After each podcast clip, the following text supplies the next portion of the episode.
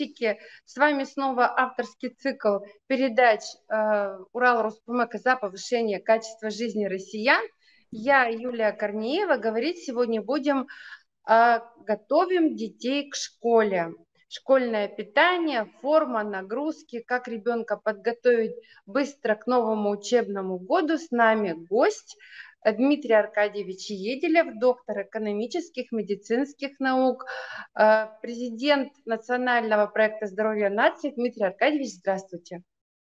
Здравствуйте, уважаемая Юлия Владимировна. Хочу напомнить, что Юлия Владимировна не только президент Урал Роспромека, у меня за спиной именно а, заставочка этой корпорации стоит, но Юлия Владимировна у нас член экспертного совета Федерального собрания Российской Федерации. Здравствуйте, уважаемая Юлия Владимировна. Здравствуйте, спасибо, что сказали. Дмитрий Аркадьевич, как правильно подготовить за несколько дней ребенка к школе? У нас вот лето пролетело как один день. Дети успевают догуливать на свободе, родители с выпученными глазами бегают, скупают все подряд. А, тем не менее, буквально через несколько дней начнется учебный год – нужно снова вставать вовремя, нужно э, работать, потому что учеба для ребенка это работа. Как будем готовить детей вот в такой короткий период? Режим дня, питание, какие нагрузки, может быть, прививки надо успеть сделать. Мы вас слушаем. Уважаемый. Юлия Владимировна, ну на самом деле я не знаю, если вы спросите об этом ребенка, то ребенок, скорее всего, вам скажет, мама, не надо в школу. Да-да-да. Вот. Э, скажите, пожалуйста, ваш, ваш ребенок насколько рвется уже в школу и уже собрался ли, а, не про, происходит ли такое, что он уже с вечера собрал рюкзак и, в принципе, он готов двигаться? Слушайте, в этом возрасте они уже с вечера рюкзак не собирают. Я не знаю ни одного одноклассника моего сына, кто бы рвался в школу. Они с удовольствием общаются, готовы встретиться, обняться, но как-то вот на школьный труд пока не настроены. То, то есть они пока у вас не запланированы, и последняя неделя у них а, посвящена все-таки не подготовке к школе, а все-таки посвящена последним вздохам отдыха. А, мы же знаем, что Свободы. Свободы. Мы же знаем, что есть такой, э, такая шутка, что э, плохой студент, он говорит, с вечера успею подготовиться к экзамену, э, с утра успею подготовиться к экзамену, а с утра смотрит, говорит, все равно не успею подготовиться, поэтому пойду так, такой, как есть. Вот примерно вы говорите сегодня о том же самом, да, насколько я понимаю? Ну да, но я, конечно, стараюсь все-таки сейчас режим, ну вот уже Э, несколько дней загонять в определенные рамочки, посмотрим, что из этого выйдет. Э, вот мне бы хотелось все-таки от вас э, получить консультации, как и всем родителям, как быстро, эффективно подготовить ребенка к школе. Потому что, ну вот у меня сын взрослый, 14 лет, но все равно это еще подросток. И та школьная нагрузка, которая обрушится буквально через неделю – это будет серьезно, потому что у нас э, получается занятость рабочего дня фактически с утра и до вечера. Вот как мы работаем с вами с утра до вечера, так и дети, особенно в старших классах. Давайте будем разбираться, как кормить, как нагрузки делать, прививки делать, не делать и так далее. Юлия Владимировна, ну, а вы абсолютно правы в том, что вы начали с того, что а, открыли тот вопрос, а, что необходимо поддерживать все-таки режим труда и отдыха. Хочу напомнить, что с вами мы об этом говорили в начале лета, когда как организовать правильный отдых детей. Мы с вами сказали о том, что идеальный вариант, если детский режим не кардинально сменится. Не так, что раньше ребенок вставал, например, в 7 пол восьмого, чтобы собраться, почистить зубы, сделать зарядку, а, позавтракать не спеша и двигаться в сторону школы, но желательно не к а, а, уже за окончанию звонка, а все-таки, чтобы он заранее подошел, собрался, не знаю, разложил учебники, тетради на парте, проверил ручку, поболтал с соседкой, соседом, а, вот, э, нарисовал рожицу, ну и, в принципе, подготовился к школе.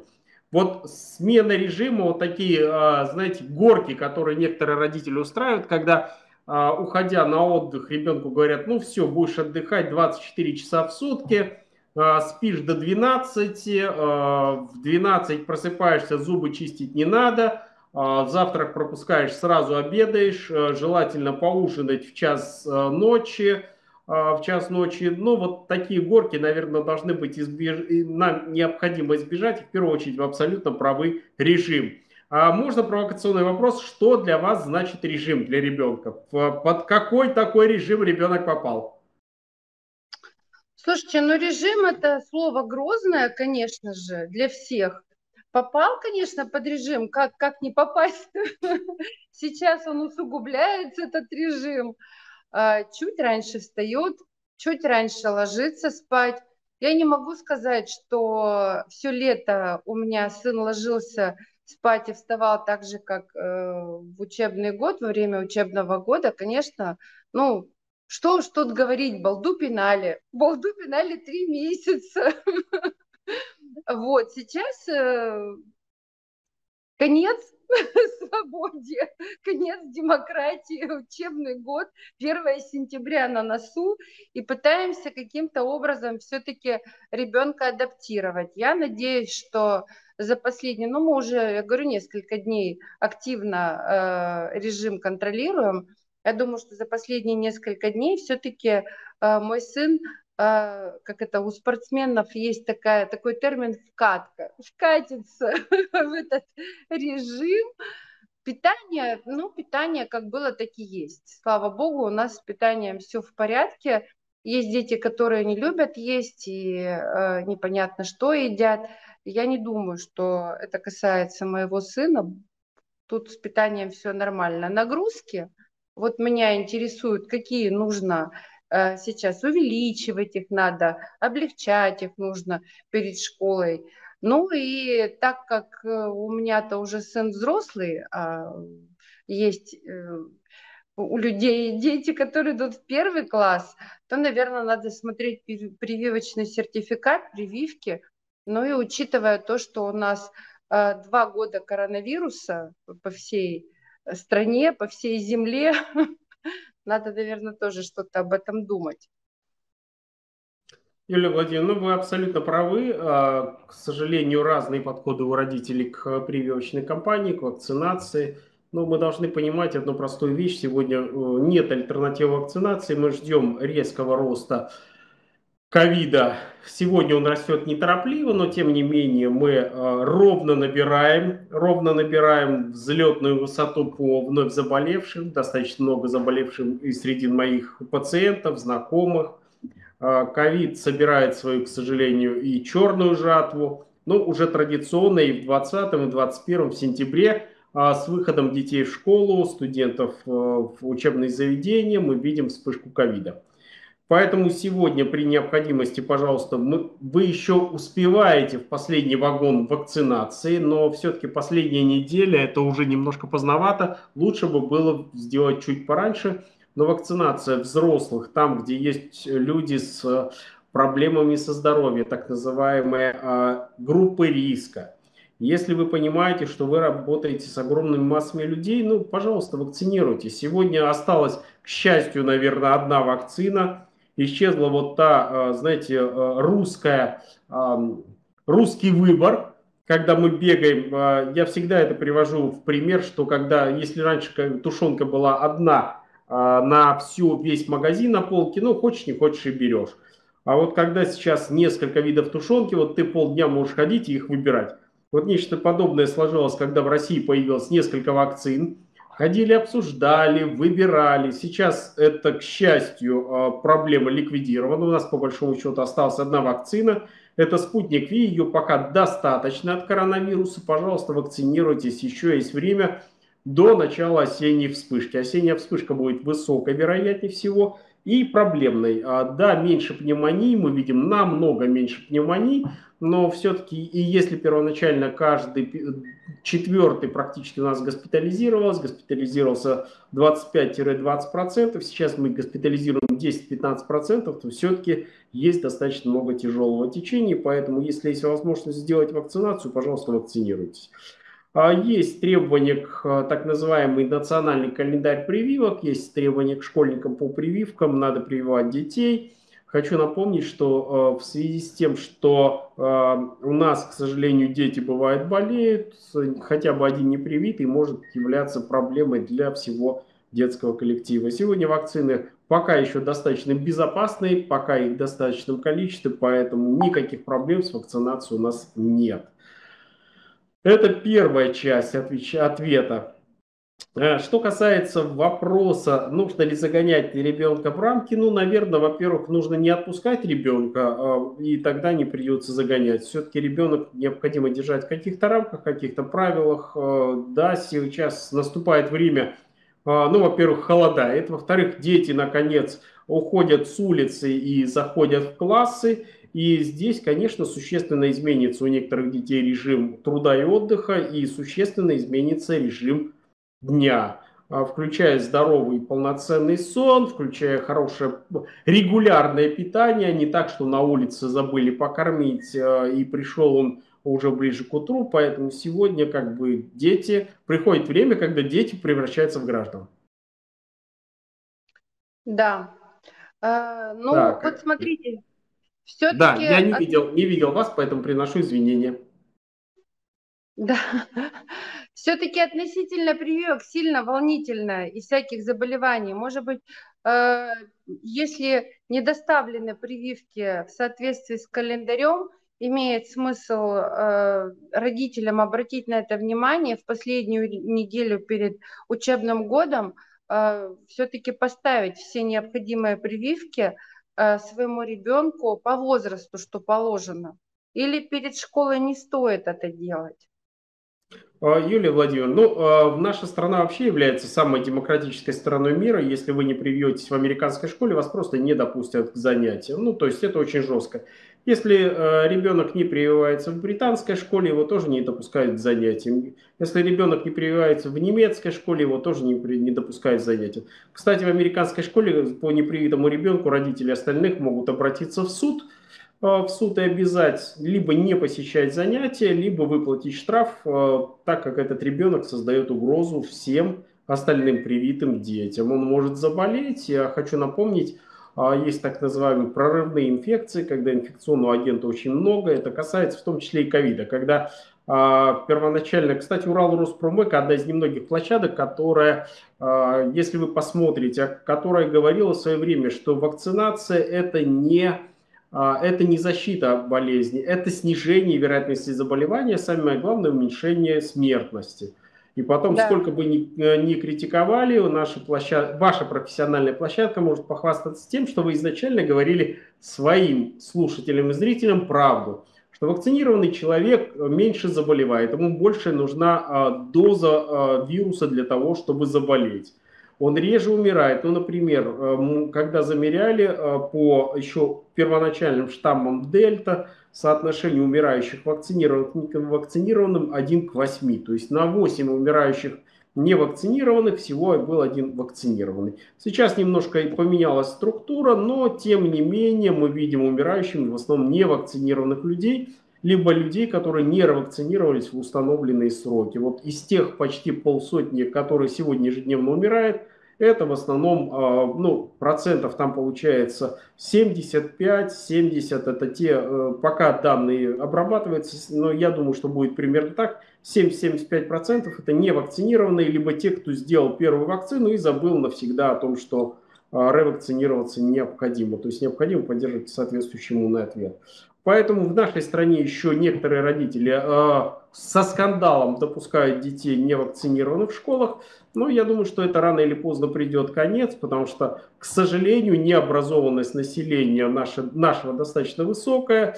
а, достаточно э, большое количество. Мы вообще очень любим сказки. Наверное, единственная страна, в которой есть Иван Дурачок, который может лежать на печи, а, ему щука какая-то, какие-то там приносит счастье золотые колечки, э, аленький цветик, семицветик и прочее. Но в других странах они попроще сказки, как утопить крыс, например, дудочкой. Вот, как победить э, Кощея Бессмертного, как э, сделать, вырубить из полена мальчика, который будет безобразничать.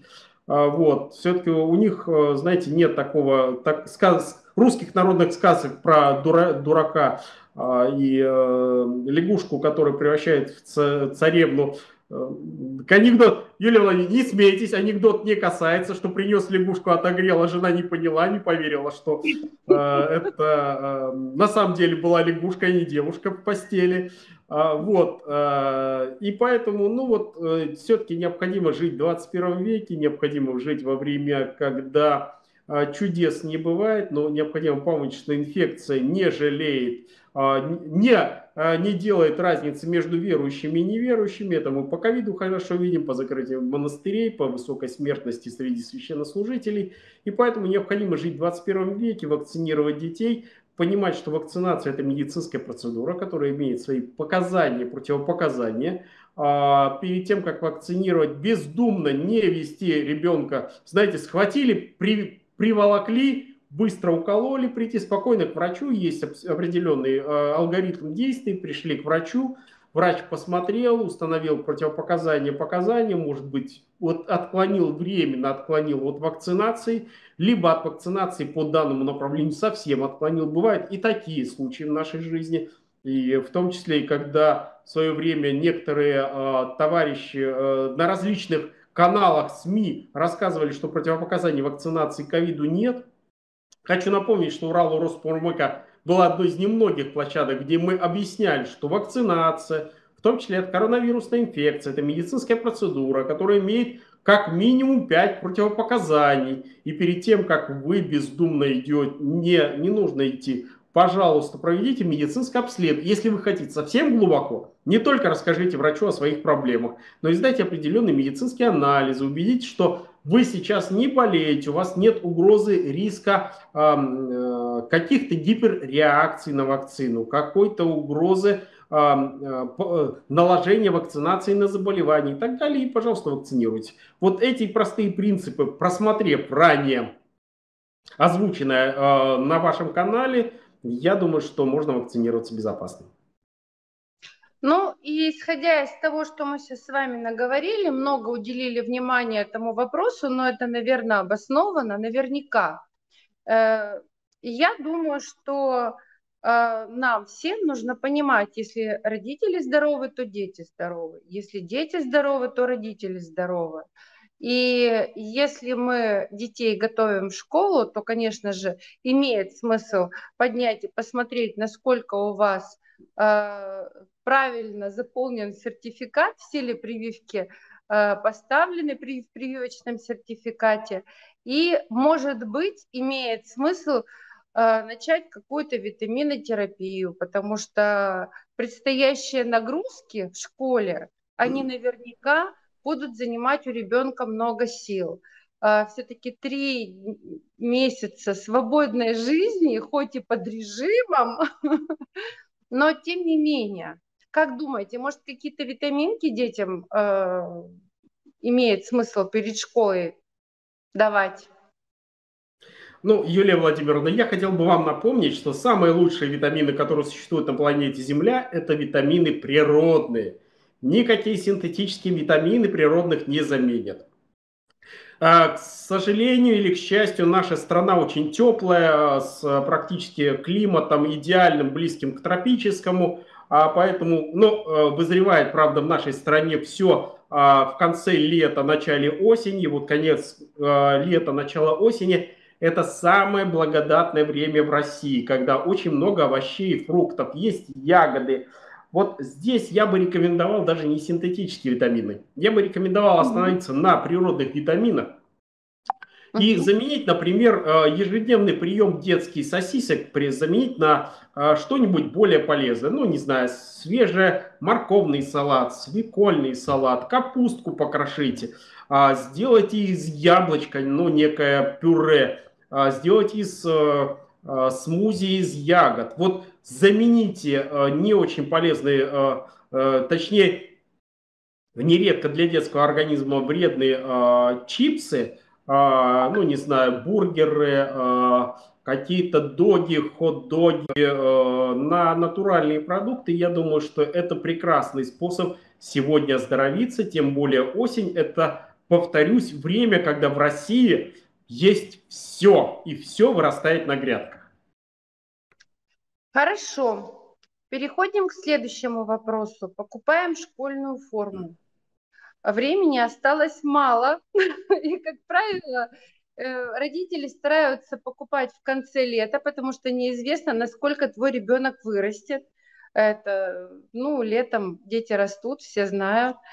И вот в связи с этим требования и нормы качества э, к школьной форме, к материалам, из которых изготовлена школьная форма, грамотный подбор размера обуви с учетом роста ноги ребенка, одежду как правильно подобрать. И вообще вот обувь на вырост, э, одежда чуть на вырост, это правильно или нет? Юлия Владимировна, ну давайте мы с вами скажем, что вы абсолютно правы, что школьную форму за, э, набирать впрок э, за год, за полгода, наверное, не очень рационально. Э, приятно, конечно, взять школьную форму сразу с э, 1 по 11 класс и больше за, к этому вопросу не возвращаться. Но, наверное, это не очень правильный подход. Школьная форма должна выбираться и берется в э, последние две недели. Ну вот то, что мы рекомендуем, это последние две недели перед школой.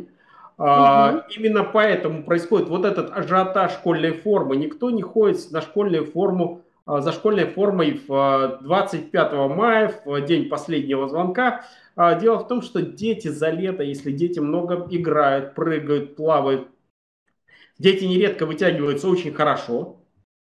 И, конечно, это очень модно, очень стильно а, пиджачок по локоток, а, а, брючки по коленочке, вот, но все-таки школьная форма должна быть полноценной. Ну, то есть я имею в виду, что ребенок вырос настолько, насколько вы не могли даже себе представить. Да. Лето – это время роста детей, поэтому последние две недели, наверное, это время, когда нужно брать школьную форму. Но перед тем, как вы берете школьную форму, вы должны, наверное, определиться по некоторым моментам. Первый момент – это школьная форма для данной школы. Дело в том, что каждая школа может сегодня в России так или иначе выбирать свой стиль одежды и школьной формы. Вот здесь желательно, чтобы вы попали в этот стиль и в эту школьную форму. Это первое. Извиняюсь. Будьте здоровы. Заговор... Не, я заговорился, я сегодня много наговорил, и уже горло немножко хрипит. Понимаю. Второе, когда выбираете школьную форму, это очень хорошо, когда выбираете ее модную а, а, блузки с глубоким декольте, особенно в старших классах, а, на, а, на а, пиджачках у девочек блесок должно быть так, чтобы они выглядели как а, цирковые артисты, но, к сожалению, я должен вас предупредить, что это не очень рекомендовано сегодня э, органами э, и здравоохранения, и органами э, непосредственно школьной, школьного управления. Поэтому все должно быть достаточно спокойно, скромно по деловому стилю. Следующее требование к школьной форме, которое не всем нравится, но оно существует, это светский характер школьной формы. Школьная форма, похожая на сутану, ну, наверное, это не самая лучшая школьная форма, которая существует. То есть светский характер – это обязательное требование. Я повторюсь, это не всем нравится, но я вынужден как бы говорить то, что находится э, в наших документах. Да. Я хочу напомнить, что ребенок в школьной форме проводит от 5 до 6 часов как минимум. Вот сколько ваш, Юлия Владимировна, ребенок проводит в школьной форме?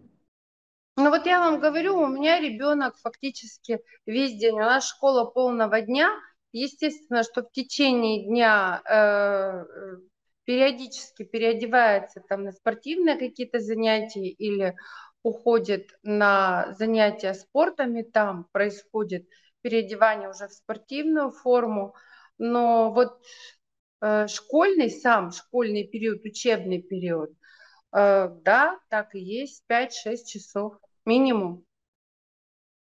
Ну, 5-6 часов считается сейчас стандартом. Это та норма, которая существует. А меньше ребенок вряд ли будет проводить в ближайшее время, и поэтому сегодня стандарт 5-6 часов в школьной форме. Ну вот задумайтесь, если возьмем даже 6 часов, как усредненное, не забываем, что школьник должен прийти в школу, вернуться из школы. У кого-то это меньше, у кого-то больше, ну 6 часов. Четвертую часть дня школьник проводит в школьной форме. Именно поэтому к школьному к школьной форме существуют очень жесткие гигиенические требования. Что это значит? Это значит, что школьная форма должна быть желательно из натуральных тканей. А, количество, существует стандарт, что натуральных тканей должно быть, точнее не натуральных, не, менее, не более 55%, но рекомендованное количество это 50 на 50. Натуральная ткань, да. Да-да-да, я слушаю. И записываю. Да, э, я, к сожалению, э, вырос в школьной форме из натуральной ткани, из 100% натуральной ткани. Я школьник Советского Союза. Э, я вам могу сказать, что школьная форма из натуральной ткани это было тихое наказание. Я учился в школе, где требовали быть очень опрятными, и поэтому эту школьную форму из натуральной ткани приходилось гладить практически каждый день. Да. Ну, то есть, как минимум, каждый день надо было отглаживать брюки, это минимум.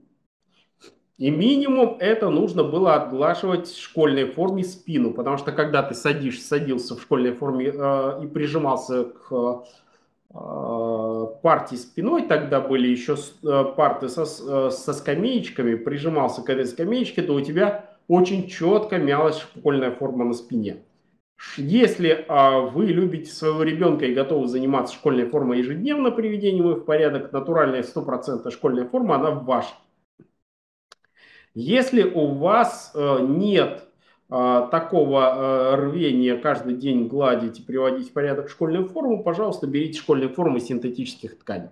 Повторюсь, идеальная школьная форма это синтетическая ткань, не более 50% от натуральной.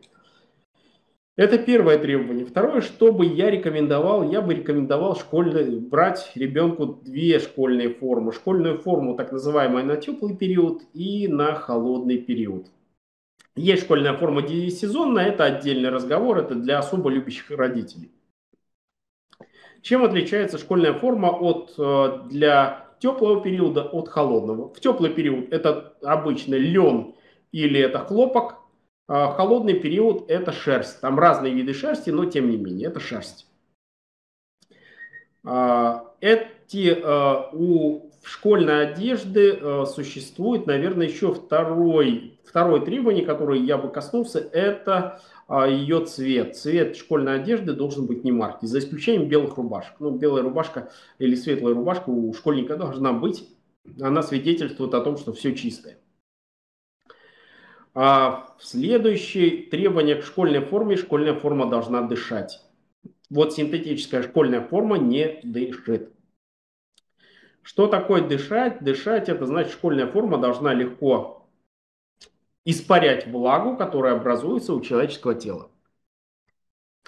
Школьники это такие создания, которые очень много бегают и скачут.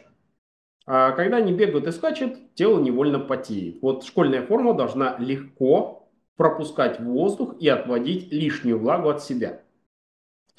Если влаги слишком много, школьная форма должна еще и хорошо впитывать пот. К сожалению, я сталкиваюсь с тем, что некоторые виды школьной формы имеют очень специфический запах. У школьной формы не должно быть специфического запаха, то есть она не должна быть аллергенна в отношении дыхательных путей. Ну и, наконец, э, я бы коснулся еще одного, извиняюсь, уже наговорился, еще одного фактора школьной формы – это статики. Вот мне в жизни попадала школьная форма, даже в советское время, которая после одного дня движений уже превращалась, знаете, э, ты начинаешь светиться как лампочка. Угу. Вот школьная форма не должна накапливать электрический заряд, притягивать электрический заряд притягивает к себе, а, во-первых, хочу напомнить пыль. Наэлектролизованная ткань очень легко притягивает к себе пыль и очень быстро загрязняется. И вторая проблема – это электролизованная ткань, а это электричество, очень сильно влияет на детский организм. Дело в том, что излишек электричества влияет на мозг. Мозг – это орган, который работает на электрических сигналах, электрохимических сигналах. И поэтому электролизация а, и эм, электрический заряд на школьной ткани передается на тело и невольно нарушает в том числе и память, и внимательность, и работоспособность, и многие другие вещи. Поэтому это требование школьной формы. Юлия Все Владимировна, я... а как вы, вы уже купили школьную форму? Если взяли, то какую? Ну да, конечно, я вот практически по вашим рекомендациям форму подбираю. Более того, мы уже ну, давно стараемся, у нас в школе, да, действительно существует определенный стандарт форм, формы школьной, и можно заказать где-нибудь в ателье, но, к сожалению, там э, не где-нибудь, а в конкретном ателье, э, но там, к сожалению, очень часто предлагают ткани, э, даже не смесовые, то есть это не 50 на 50, а ну, стопроцентная синтетика. И э, мы первый год только ребенку купили в первый класс э, вот эту форму, потом в результате в течение года вынуждены были э, докупить другие брючки и так далее, и так далее. Потому что в этой форме невозможно э, с движением ребенка э, любого нормального, здорового ребенка, неважно, девочка у тебя или мальчик – Э, конечно же, вот в такой ткани быть здоровым просто это из разряда ненаучной фантастики. Во-первых, ребенок потеет очень сильно, во-вторых, э, потом мерзнет после того, как вспотел все-таки зимний период. Надо, да, надо придерживаться требованиям стандарта, может быть, какие-то эмблемки закупать, те, которые применяют у вас в школе, и желательно покупать Э, отдельно того качества и на тот кошелек, который у вас есть, форму э, для ребенка. И мы тоже две, э, два варианта формы всегда покупали. Это понятно, потому что зимой в 30 градусов или в 20 градусов мороза и в начале весны или вот сейчас у нас сегодня 30 градусов, но через неделю будет не 30, похолодает но будет 20 градусов. Но это же вообще-то летняя температура, это не зимняя температура. Куда э, в теплой одежде можно ребенка отправить, чтобы он там зажарился? Конечно же, должны быть варианты определенные. Но могу сказать, что стирать удобно, э, когда у тебя все-таки есть так называемая сменка. А стирать приходится Конечно, взрослые дети уже не так пачкают форму, а вот сын у меня в первом, во втором классе приходил а, после школы, у меня было такое ощущение, что белой рубашкой они мыли пол. Причем даже, наверное, пол не в классе, а где-нибудь на пороге школы. Вот. Что ж они там такое делали? По-пластунски ползали или еще что-то, я не знаю. Ну, рубашки были попачканы просто жестко. Как-то так. У меня вопрос очень серьезный насчет обуви, потому что если мы сейчас с вами обговорили вопрос одежды, и по одежде тоже нужно понимать, что не надо э, покупать брюки или платье в пол, платье в пол, а брюки, чтобы они тащились за ребенком. Э, конечно же, нужно брать какой-то небольшой запас, хотя бы, чтобы на год тебе хватило на учебной э, школьной формы, там, подшивать и так далее, потом выпускать в крайнем случае. Обувь, что делать с обувью? Нога-то растет.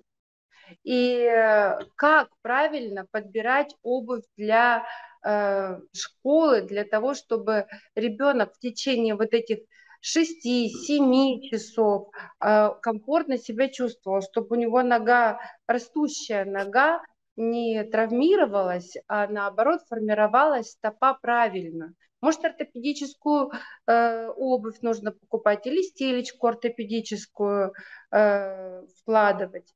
Что делаем с обувью? Э, Юлия Владимировна, а вы знаете, э, вообще обувь, наверное, детская. Вообще, если, если пустить ребенка выбирать э, обувь для школы, мальчики выберут себе Красивые, яркие, а, интересные кроссовки. Девочки выберут туфельки на 11-сантиметровой шпильке.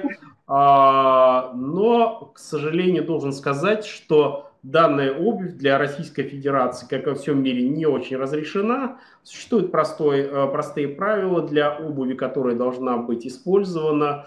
Для девочек, во-первых, высота каблука не более 4 сантиметров. Это максимальная высота каблука. И э, сразу предписано, что каблук должен быть широким. Ну, то есть он должен быть устойчивый, чтобы ребенок случайно не подвернул ногу, особенно во время игры на перемене, и не было травм. Если говорить о материалах обуви, то вся обувь рекомендована только из натуральных материалов. Это либо натуральная кожа, а если э, у вас, вам кожа притит, то берите натуральные материалы, а, из которых могут делаться это различные кожзамы, это различные тканевые а, вещи. То есть желательно, чтобы были использованы натуральные материалы. Второе требование к этим натуральным материалам. Дело в том, что в силу физиологичности детские ноги очень часто сильно потеют. Поэтому обувь должна быть вентилируемой. Во всяком случае, та обувь, которую дети а, ходят по а, школе, она желательно, чтобы она была сменной, потому что обувь, в которой ребенок доходит до школы, там есть определенные тепло, а, требования к теплопроводности, ну, то есть, чтобы во время ходьбы у ребенка не замерзала нога, то внутри школы требования к обуви, это она должна быть хорошо вентилируемой. Следующее требование к школьной обуви, которое существует, оно а, больше гигиеническое, это она должна быть не маркой. Школьная обувь не должна оставлять черных разводов после прохождения школьником по коридорам. Желательно именно из-за этого использовать рекомендовано светлые подошвы. Следующее требование к школьной обуви – это тупой носок. Он а, в связи с тем, что там есть два фактора. Почему? Первое – это э, на остром носке, при остром носке происходит сдавление пальцев. Поэтому, чтобы пальцы не сдавливались и стопа формировалась нормально, э, необходимо, чтобы носочек был круглый, ну то есть повторял стопу. А второе требование, почему острый исключен, это травмоопасность. Дело в том, что если ребенок нечаянно ну, во время игры зацепил другого ребенка ногами, бывает такое, к сожалению, да, то острый носок наносит очень сильную травму. И поэтому с точки зрения травмы безопасности это вот э, требование, наверное, э, к обуви. Ну и, наконец, отдельная э, должна быть, существовать, кроме обуви, смена еще и спортивная обувь. Она должна быть легкая, прочная, мягкая, э, плотно облегать стопу, э, легко вентилироваться и э, есть даже обувь для различных видов спорта, но это из, уже из ранга фантастики, которое должно использоваться.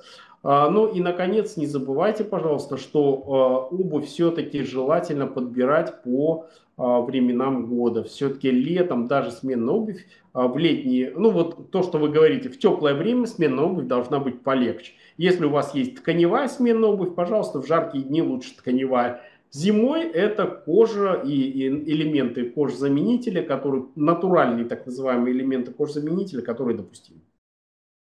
Ортопедическая направленность обуви обязательна или нет? Юлия Владимировна, очень хороший вопрос. Здесь я бы, знаете, все-таки э, ушел в медицинскую часть. Прежде чем вы принимаете решение о э, стельках, ортоп... хочу напомнить, что ортопедические стельки – это медицинское изделие. Угу. Это не бытовое изделие. И поэтому ортопедическую стельку существуют определенные требования и правила к ее подбору. Необходимо обратиться в соответствующее медицинское учреждение, где вам по своду стопы ребенок, там, там есть несколько критериев оценки, когда делается рентген стопы, Рентген стопы в покое, рентген стопы под нагрузкой, оценивается, насколько прогибается. Чтобы вы понимали, что такое э, нога. Это вот, полу, э, вот так полукруг, который при очень интенсивной нагрузке то сгибается, то разгибается. То есть интенсив, нагрузка интенсивнее, она разгибается.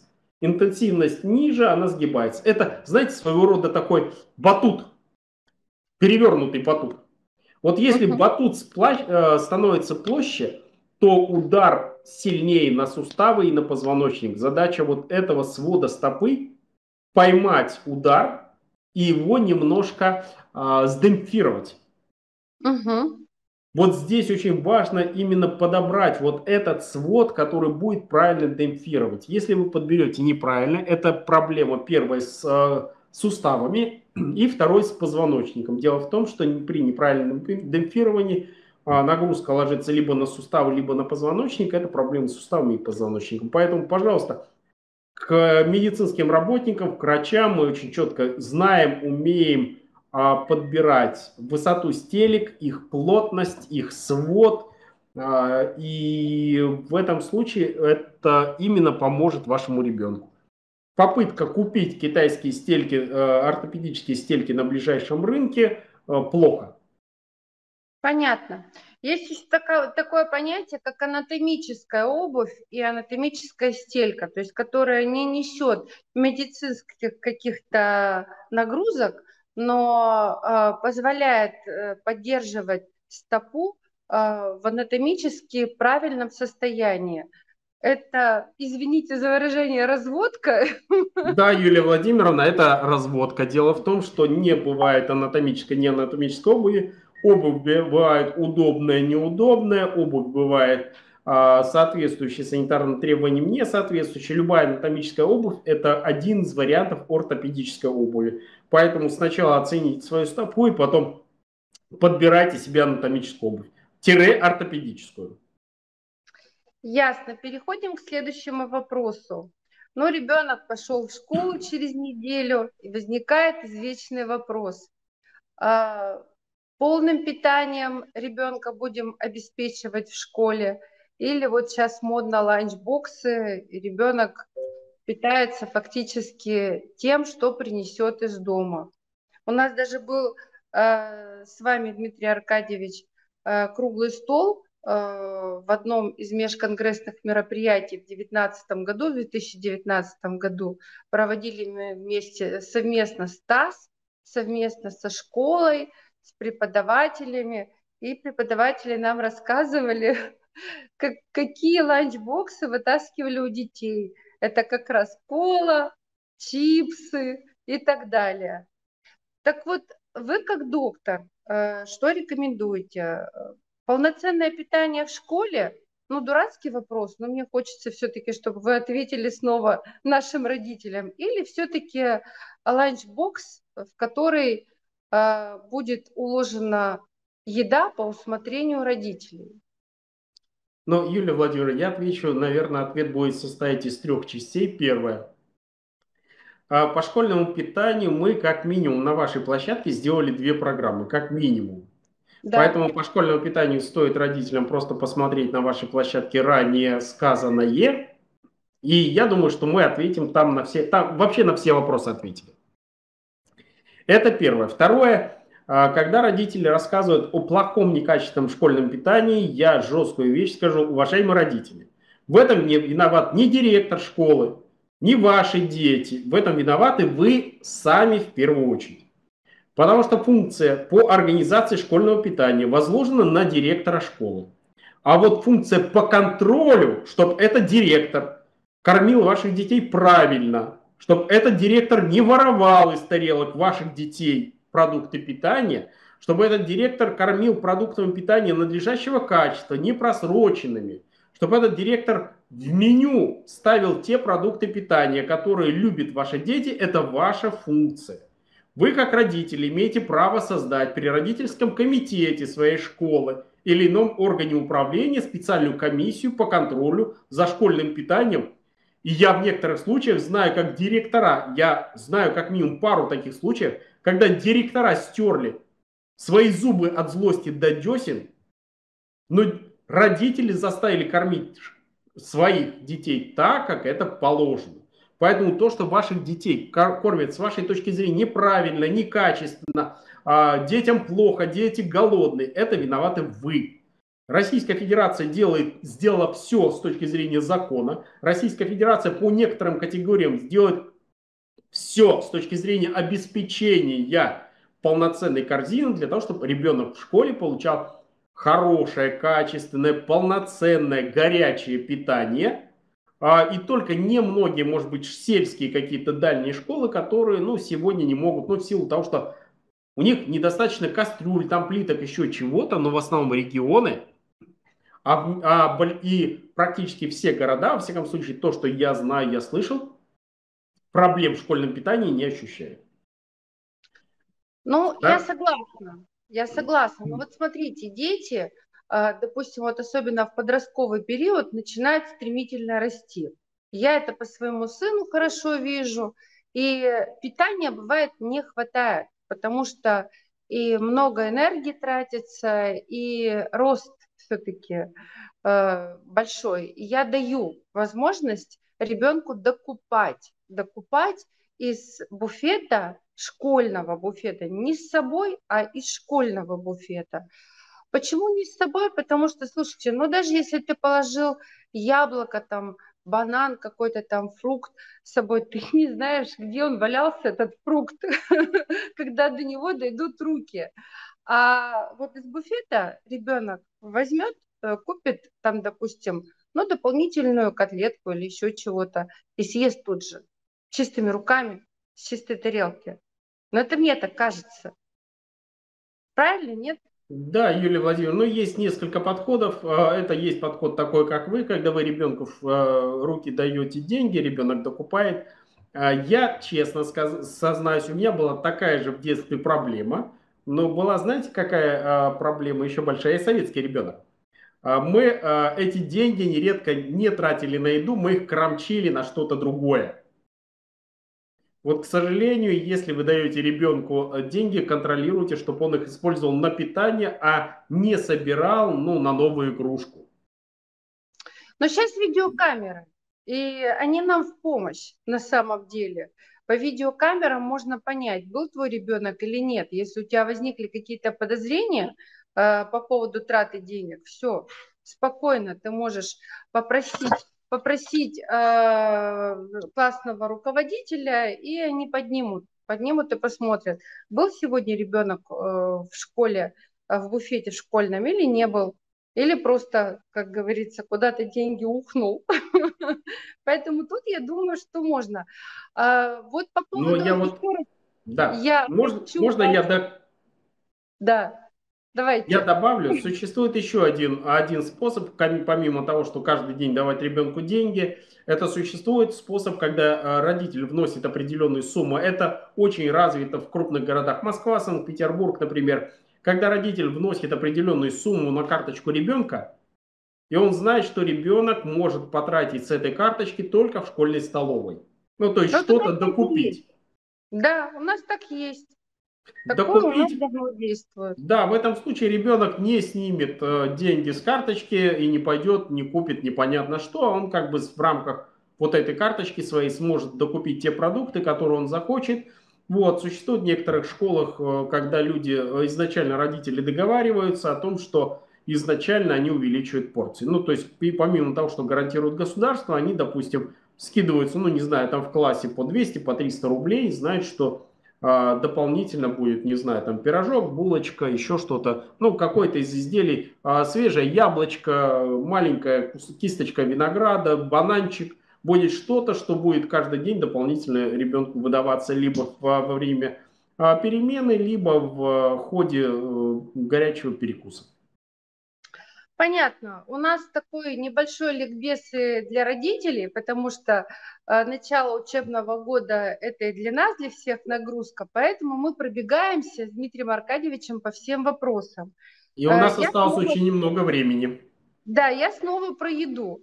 Э, значит, все-таки питание – это очень важно для ребенка, потому что от этого зависит и здоровье, и рост, и возможность учиться – Э, соответственно, дома, вот дома какая должна быть, какой должен быть набор продуктов э, для твоего растущего э, родного организма под названием ребенок.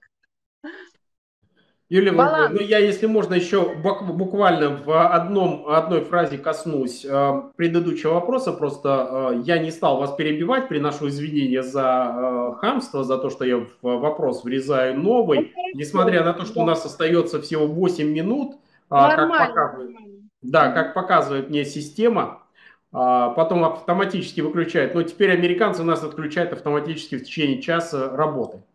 А, есть, к сожалению, проблема, когда ребенку приходится питаться из ланчбокса. Это различные обменные заболевания. Ну, например, у него непереносимость молочных э, продуктов, непереносимость хлеба. В этих случаях ребенку, к сожалению, приходится э, собирать ланчбокс. У нас не существует пока механизма кормления вот этих нестандартных детей. Мы считаем, что 90% детей не имеют этих проблем, но 10% имеющих, к сожалению, наверное, пока, пока другого механизма нет, приходится дособирать ланчбокс. Ребенок знает, что ему, например, а, нельзя есть творожок, он знает, что ему молочные продукты нельзя есть, либо ему нельзя хлеб, определенные крупы есть, и он тогда доедает ланчбоксом. Но эта проблема существует, пока она не решена нигде в мире, могу вам сказать, что даже в США в этих случаях ребенку дают ланчбокс и говорят, пожалуйста, питайся из ланчбокса. А, к ланчбоксам а, отдельно, я думаю, что мы будем делать с вами кстати, хорошая идея а, рассказать про детский ланчбокс, привести в пример ланчбокс, например, японского школьника, американского школьника, немецкого школьника, ну и попытаться рассказать, как это организовывается. Сравнить. Что касается да. домашнего питания, я хочу вас, все-таки родители, призвать к простой э, ситуации. Домашнее питание должно быть похоже на школьное питание. Но во всяком случае, если в школе вашей не дают сосиски, а у вас основа домашнего питания сосиски, или в школе детям не дают пельмени, а у вас основа а, детского питания пельмени, пожалуйста, пересмотрите свое домашнее питание. Оно явно нездоровое, оно не детское. Ну, а самое главное, вы должны понимать, что э, ребенок в этом случае в школе, если его не приучили правильно питаться, он будет в школе голодать, приедет домой и вы съест всю дневную норму сосисок. Хочу напомнить, что это не самый полезный продукт. Поэтому школьное питание и домашнее должны быть хотя бы сходны. Именно поэтому мы призываем а, родителей, входящих в родительские комитеты, пропагандировать именно то питание, которое существует в школе, которое отработано Минздравом Российской Федерации, стандарты есть, а, переносить на домашнее, чтобы ребенок не испытывал стресса от разницы домашнего и школьного питания. Ну и последний наш вопрос э, в программе, очень важный, на мой взгляд. Э, в начале учебного года мы, как правило, планируем ребенку нагрузки, дополнительные нагрузки. Кроме того, что в школе занятия существуют, и, может быть, даже дополнительные занятия, как правило, родители хотят, чтобы ребенок знал все. Пять языков, э, все виды спорта, э, на всех э, видах инструментов музыкальных играл и так далее и тому подобное.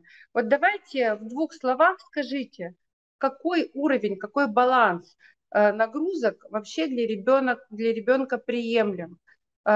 Сколько можно добавлять к той школьной программе вот именно вот этого объема, умственных нагрузок и физических нагрузок, чтобы ребенок твой развивался и был здоровым, потому что нездоровые дети не нужны никому.